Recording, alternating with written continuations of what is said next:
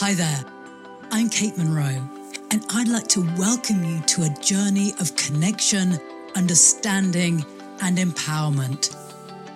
Join me on Shoulder to Shoulder, a podcast brought to you by With You, an organization based upon the principles of co production, understanding, and long lasting relationships.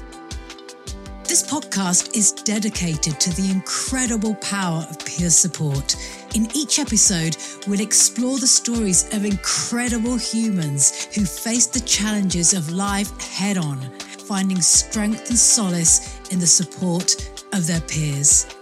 Together, we'll discover the bonds that unite us, the triumphs over adversity, and the unwavering spirit of those who stand shoulder to shoulder helping each other through life's toughest moments. So, grab a seat, lend an ear, and let's embark on this inspiring journey of resilience and hope together. Welcome to Shoulder to Shoulder. Hi, Mark. Thank you so much for taking the time to have this conversation with me today. I really appreciate it. Would you like to start by introducing yourself? Yeah. Hi, Cate. Thanks for having me on. Um, my name's Mark. I am a police officer. I've been for 20 odd years. And I do some training in force and, and outside around shame, sexual abuse, um, I've got lived experience of that and of mental health issues as a result of that. And I am a big advocate in getting people to talk, talk about things that have happened to them, to try and remove stigma, to try and remove shame, to try and get people to open up about the difficult things because it's my experience personally and professionally that the things that we don't talk about are the things that really cause us harm. Mm, absolutely. I can so relate to that myself. And I've got to say at the outset, it's a real privilege having the opportunity like this to speak with people like yourself, you know, sharing in your lived experience and accounts of peer support and the power that embodies. So thank you. So, Mark, in terms of peer support, how do you define it and what does it mean for you personally? Wow, that's a big question. Uh, I would define it as somebody with a similar background or similar experiences is able to use that commonality to provide any level really of support. And I think often that can be as simple as putting yourself in a position to listen to somebody.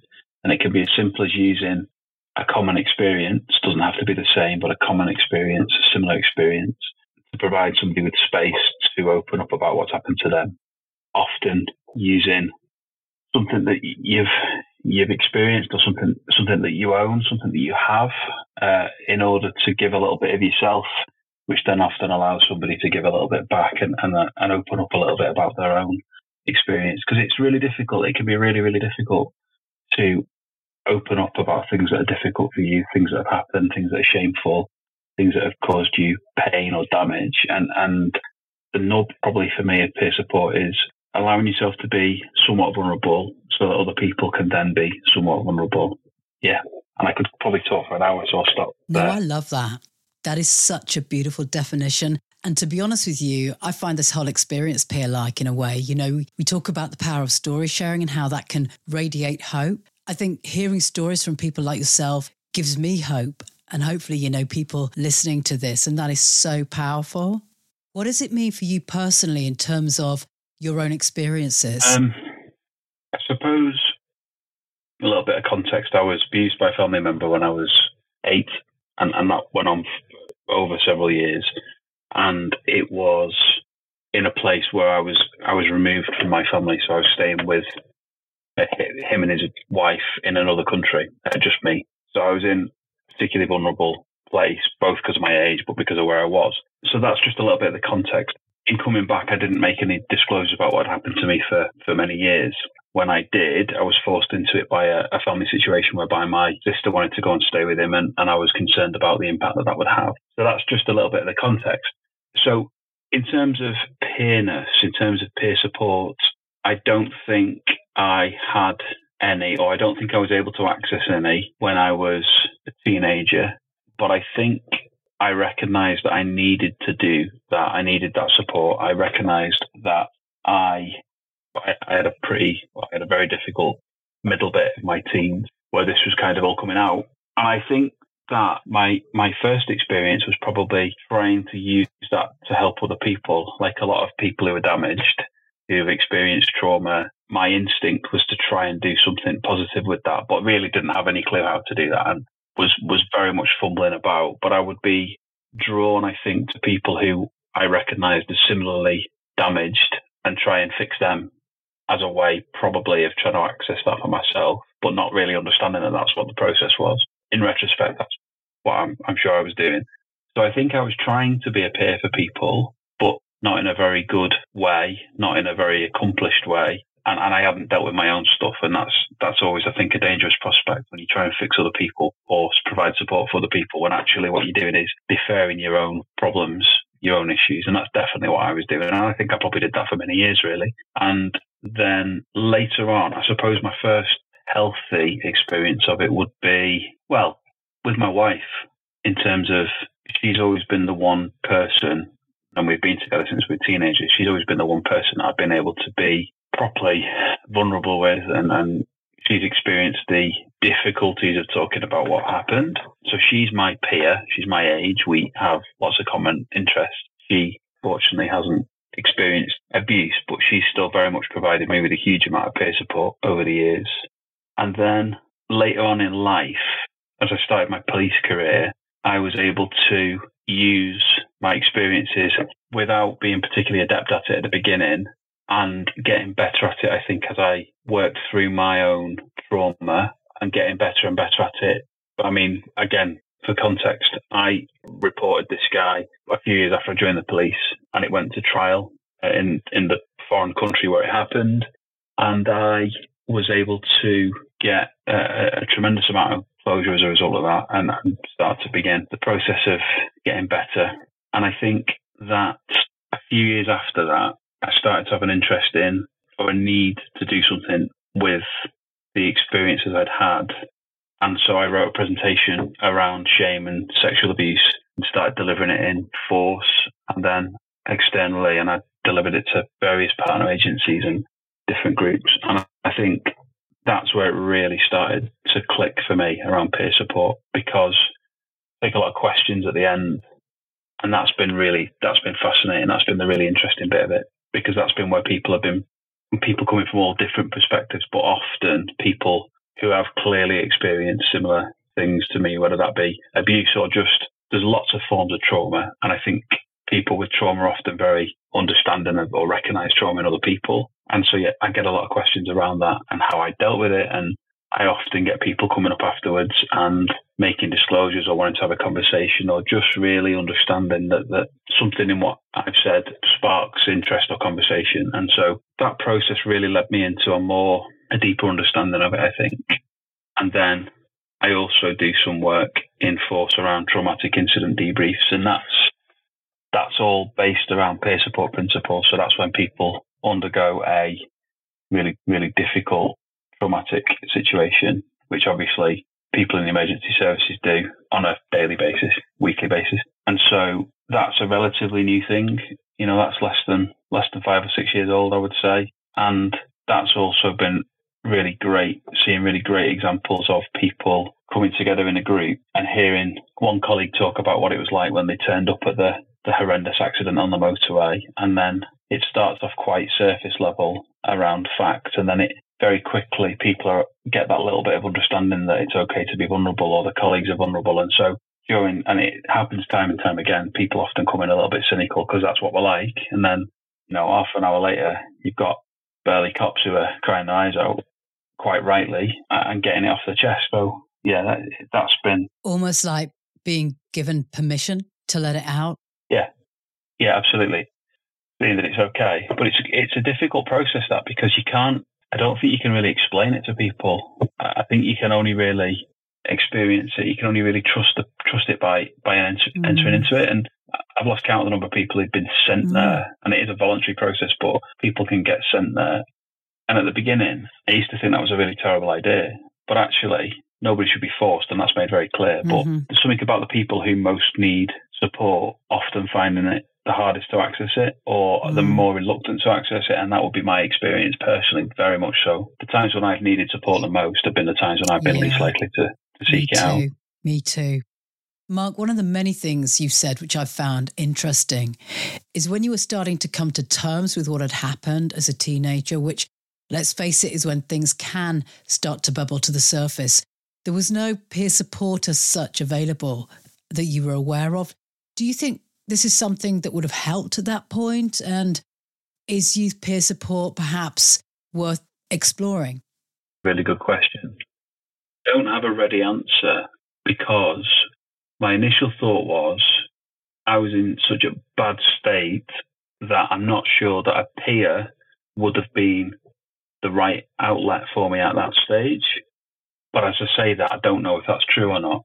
You have to be resilient, don't you, to be effective as a as somebody who's there as a peer. And whilst I tried to do that, I didn't have the skills or the emotional stability to do it. And I wonder how many people who had those experiences would be at that age. And I suspect not a lot. I don't know whether that's a good idea or not. I certainly needed some support. I certainly needed the ability of somebody to help me unpack what had happened, as I think anybody in that situation does. I am that old that this was all pre internet. So I, I suspect I would have been able to perhaps research things a little bit more easily. Although it's an interesting point because one of the things that I firmly, deeply believe is that the ability to talk through traumatic things is what makes it easier. You know, it's the things we don't talk about that really hurt us, in my experience. But at that stage, and for many years really, I wouldn't have been able to talk about it. Like I couldn't even really think about it. So yes, the act of talking about it would have been helpful, but I'm not sure that that would have ever really, certainly in my in my mid teens, I'm not sure that would have ever really been possible, to be honest. Later on, interestingly, probably as like my older teens and early 20s, I had a real impulse to talk about it, which I recognize now as being a healthy thing, but I didn't understand at all. And I didn't have the correct words to know how to start those conversations. So at that point, it would have been massively helpful, I think, to have been able to talk about it in a peer setting. Yeah. I don't think it would have been useful for me as a 15 year old.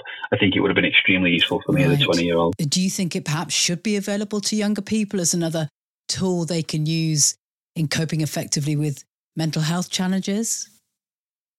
I think that it could be really useful, but I think on reflection, I can foresee a danger of putting a lot of vulnerable younger teenagers together to talk about traumatic events because I think that could have something of a reinforcing impact. That's my gut instinct. I don't know that that's true, but that's my instinct. I think probably if you had somebody who had processed it and kind of come out the other side and was emotionally resilient enough to be there and had some of the skills around active listening and, and being able to respect boundaries, then I think it could be really, really useful. Absolutely. My suspicion is that everybody, no matter what your experiences of trauma as a 15 year old, life's pretty complicated. And anyway, I don't know how easy that would be to facilitate, really. Yeah, I get that. I mean, at 15, I hadn't even begun to unpack it all. I was only just starting to realize that something wasn't quite right. So you know, I don't believe it would help me in that situation. But I guess, as with everything, different approaches suit different people at different times. So, Mark, can you tell me a bit about how peer support has impacted your journey of personal growth and recovery or discovery, however you prefer to term it? Yeah. So, as I talked about before, my wife's been present throughout and so is my greatest peer supporter. But then there are parts of my journey because of our relationship and I suppose my innate need to protect her that it's not been possible to really discuss. And also, I think there's something about being able to say difficult things to people who you know are resilient enough to deal with them because they've dealt with them for themselves. So there's something about that element of it, isn't there? I think trauma sometimes speaks to trauma. I have been fortunate over the years to have a couple of friends who are not broken, but say badly bent out of shape or have been at times and have kind of come through that. And sometimes the conversation has been in one direction because they've needed support, and sometimes it's been in the other direction. I've got a few friends like that. Probably as I got older and more au fait with my process and, and what's happened, those relationships have become much more level. I'm involved in negotiating as well, so crisis negotiation. So yeah, I spend a lot of time speaking to people who are at the point of suicide or just before the point of suicide. And I think one of the things that I always try and encourage people to think about is that we do get better. And I think the hopelessness that can come from feeling that this is who I am and this is who I'm going to remain for the rest of my life is absolutely devastating for people. And that's another really good example of peer support. And I think I've always been quite reluctant to use my experiences in the police directly with people, but sometimes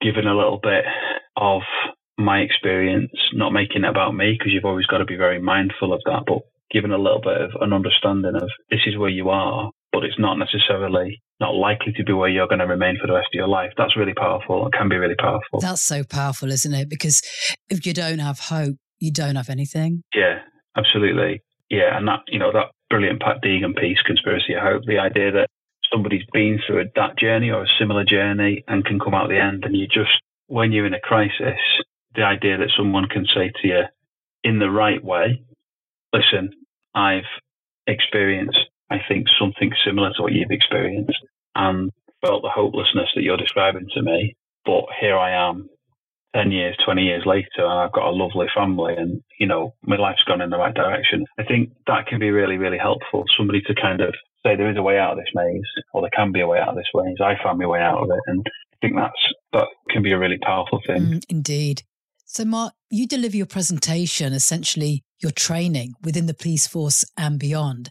Thinking about the police specifically, how do you go about building the trust and rapport needed to deliver it effectively? Well, I'm a negotiator, and trust and rapport are two of the stages on what the um, behaviour change stairway. So we're always trying to get up towards behaviour change, which is at the top, and rapport is down at the bottom, and then trust a bit further up. And, and we're always trying to move people towards that. Now, that's often to do with getting them to come away from the edge of a bridge or come back off the top of a car park or whatever, put the knife down and stop hurting themselves.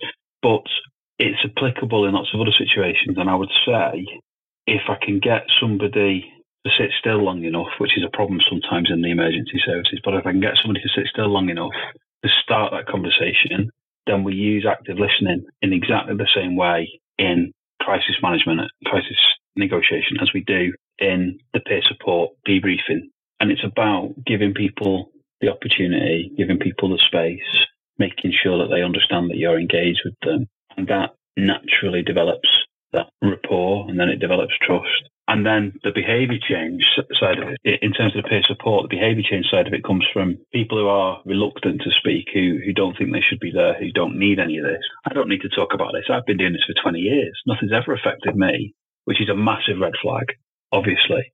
The people who least want to be there are often the people who most need to be there. And so it's about leading people towards allowing themselves to be that little bit vulnerable. Clearly, you can never and should never force people towards it, but but leading them towards it effectively. So difficult, though, isn't it, Mark? Yeah, it's so difficult trying to get people to be vulnerable. I know from my own experience, I find it incredibly hard. It it, it is, although I've had a lot more success with what you might think of as what I think of perhaps as the passive way of doing it, which is the active listening, which isn't, isn't actually that passive, but can feel a bit passive. I've had a lot more success with that than ever I have by the direct. You know, the problem solving just doesn't work. It doesn't. You can't force people to talk about stuff, nor should you ever really try. But by setting a space up correctly, by giving people the autonomy to choose what they say and how they say it, by holding yourself in check, one of the most important things we've got is effective silence, mm. allowing people to have space to talk. For sure. Mark, we talked previously when we had a discussion before this podcast about the way that success is measured in the police force from the point of view of the victim. And you've got some really interesting thoughts on this. Would you would you care to share those with us? Yeah. So my own experience of going through the criminal justice system reinforces what I've seen as a detective, which is that from a victim's point of view, success isn't measured by the number of years that an offender gets in prison. And I think that's how we, as the police, sometimes as the wider public, that's how we view and define success. So was the person convicted and, and was he sent away for a long time? And it's not it's not a very useful measure of success in my view. It's not very useful because we often can't influence how that's going to go we can do our best to investigate well, but we can't make our jury find somebody guilty and we can't determine what the sentencing guidelines are or how a judge is going to view that particular case. But what we can do, what we can always do as police officers, is use empathy and communication skills to make sure that somebody feels valued and heard. And I think that single point about ensuring a victim has an opportunity to have their say, that's probably the single biggest thing we can do. And I think if we looked at success much more in terms of at the end of the conversation, at the end of the interview with the police officer, at the end of the criminal justice process, whether that be somebody's charged or not charged or, or they're found not guilty or however that goes, if the victim feels like they've had their opportunity to be heard, then I think that's probably as close to success as you can get in what is often horrific circumstances. It sometimes feels like a lose lose situation because you have to get a victim to talk through what's happened to them, which is in itself can be traumatic, but it is traumatic. With historic abuse, you've got to often get victims to go through things that have been either suppressed for many years or decades often, or are playing through in their mind on a daily basis. And it's, you know, that is extremely traumatic by definition. Any victim of abuse has by definition lost control. And we have to find ways as, as police officers to try and return elements of that control to victims. So I am really keen to try and get us to, to look at what we value as success. And I think often we, we leak that towards victims as well. We, we can sometimes put it in terms of success mm. and failure That's whether somebody is charged or convicted. And I, and I don't think that's a very good measure mm. of success. It runs a lot deeper than that sometimes for the victim, doesn't it? It does. And it's not something we have ultimate control over, whereas we can control whether or not a victim is kept up to date, which is, for me, in my experience in the criminal justice system, was the single biggest, most impactful thing. I felt complete, well, I was completely out of control when I didn't know what the outcome of a particular investigation was. And it, and it doesn't even have to be that complicated. It doesn't have to be that complicated for me. It could be if I had been given a date Uh, when I was going to be contacted. And it didn't matter what that contact was about. It could be something really, really simple, like I'm going to ring you next week because I'm going to go and speak to a, a witness, or I'm going to ring you next week because he's being charged. It didn't make any difference what, what the context was. Until that officer spoke to me, I found it very difficult to function. I would often just end up in bed with a duvet over my head and have these horrible cyclical thoughts because I had lost control and the way that I wanted the control to be returned to me was by being kept informed. You know, I've experienced that many times with victims. So the way that we can show that people are being treated fairly and uh, valued from a police mm. officer's point of view is around keeping victims updated and making sure that sure. they feel heard. That's incredible because you're literally putting your lived experience into action there. So, how are you going about ensuring that this changing culture actually takes place? Are you delivering training, for example? And how far reaching is that? So, in my force, I deliver a lot of training to new officers, and all new officers get my presentation. And so, try and embed that. I've done a lot of CPD for detectives in my own force, and I've been asked to do it in other forces as well. Um, and then I get invited to other other agencies. So the NHS sometimes ask me to come and give some stuff, and the fire brigade have, and I've spoken to some magistrates, and it's a privilege to be able to do that. I don't want to make it a crusade because I don't feel like I'm not a crusader. I don't feel like it's my job to change the world at all. But I think, and I've got a day job, a lot of my energy goes into my day job, and I wouldn't want to change that. But where I can, where I am able to um, to deliver the training, where I'm mm. asked, then I will. I mean, that in itself, Mark, is a kind of peerness, isn't it? Yeah, I guess so. Yeah, I suppose so. Using my experience to try and influence others. Yeah. And how's it received? Are people receptive to what you're trying to do? Yeah, I get some. Um, I get some lovely feedback. Mm, because as I've been having these conversations, we've often talked about the power of the ripple effect. You know, um, you do something, it has a positive impact on people they then run with it, and so it continues. Yeah, you never know what the impact is uh, of, of actions are going to be, do you? So, you know, word of mouth is powerful. I get asked to go to places sometimes and deliver, and I think that shows that what I'm doing is is useful. It's interesting. When I first started doing this, I found it very, very difficult. The idea that it would have any benefit to me, I really, it was dead distasteful. And like a lot of stuff, when I talk about my own experiences with trauma and things, a lot of it doesn't make any sense once you've been through it. you know, when you're looking at things in retrospect and you think, I can't relate to that now. That seems ridiculous. Because actually, there's the process of me delivering this presentation and in particular the questions that I get at the end of it, the process of doing that has been massively, massively beneficial to me. I didn't know that it was going to be at the outset. And the idea that it would be useful to me was, was very hard to stomach. And I'm not quite sure where that was now. But, but as with a lot of things, you know, I've come to terms with that as I've gone through the process of doing it. I think the idea of digging into the recesses of my mind, the difficult, traumatic bits that are hidden behind everything else, the questions that I get, which are sometimes really pointed and really, you know, sometimes the, the room goes, like they can't believe people ask that. But I love those questions. They're the really, really useful bits for me. You talked about the power of peer support within the police um, in terms of changing the culture around the way that mental health is perceived and challenged. How far reaching do you think this type of training should be, Mark? Because there are so many services I can think of um, who benefit from from this education, health, emergency services, as you alluded to earlier. I think the principles of peer support should probably be embedded from school age, and I think they should probably form part of HR understanding because it's proven time and time again in setting after setting that that is one of the most effective ways of minimizing harm, stopping the development of PTSD. There's practical examples around keeping people in work who may otherwise have to go off sick. And I'm not talking about forcing people to be in work when they shouldn't be in work. I'm talking about mitigating the impacts of people feeling alone, for example, or feeling like they've got nobody that they can talk to about something difficult. Peer support does all of those things or can do all of those things. And I think it should be business as usual to a large extent. And, and I think we make it, we mystify it as well. We make it really complicated. And I don't think it has to be very complicated. I think there's some really simple, fundamental principles that are often just about being a genuinely decent human being that we mystify it to an extent that it feels inoperable for people. And I don't know, I don't really know why we do that. Debriefing's a really interesting one. In my job, getting your staff together after a horrible incident and just saying, right, tell me what happened, that seems fundamental to me. That seems like that's just good supervision. And it's good supervision in the police, it's good supervision in the NHS, it's good supervision in their school, it's good supervision everywhere. And yet, even in my organisation, unfortunately, there are lots of times when it doesn't happen. And I think a lot of that's about we mystify it, we, we make it complicated, we think you have to go on a course in order to get people to talk about what's just happened. And it, it really couldn't, it seems to me like it couldn't be simpler.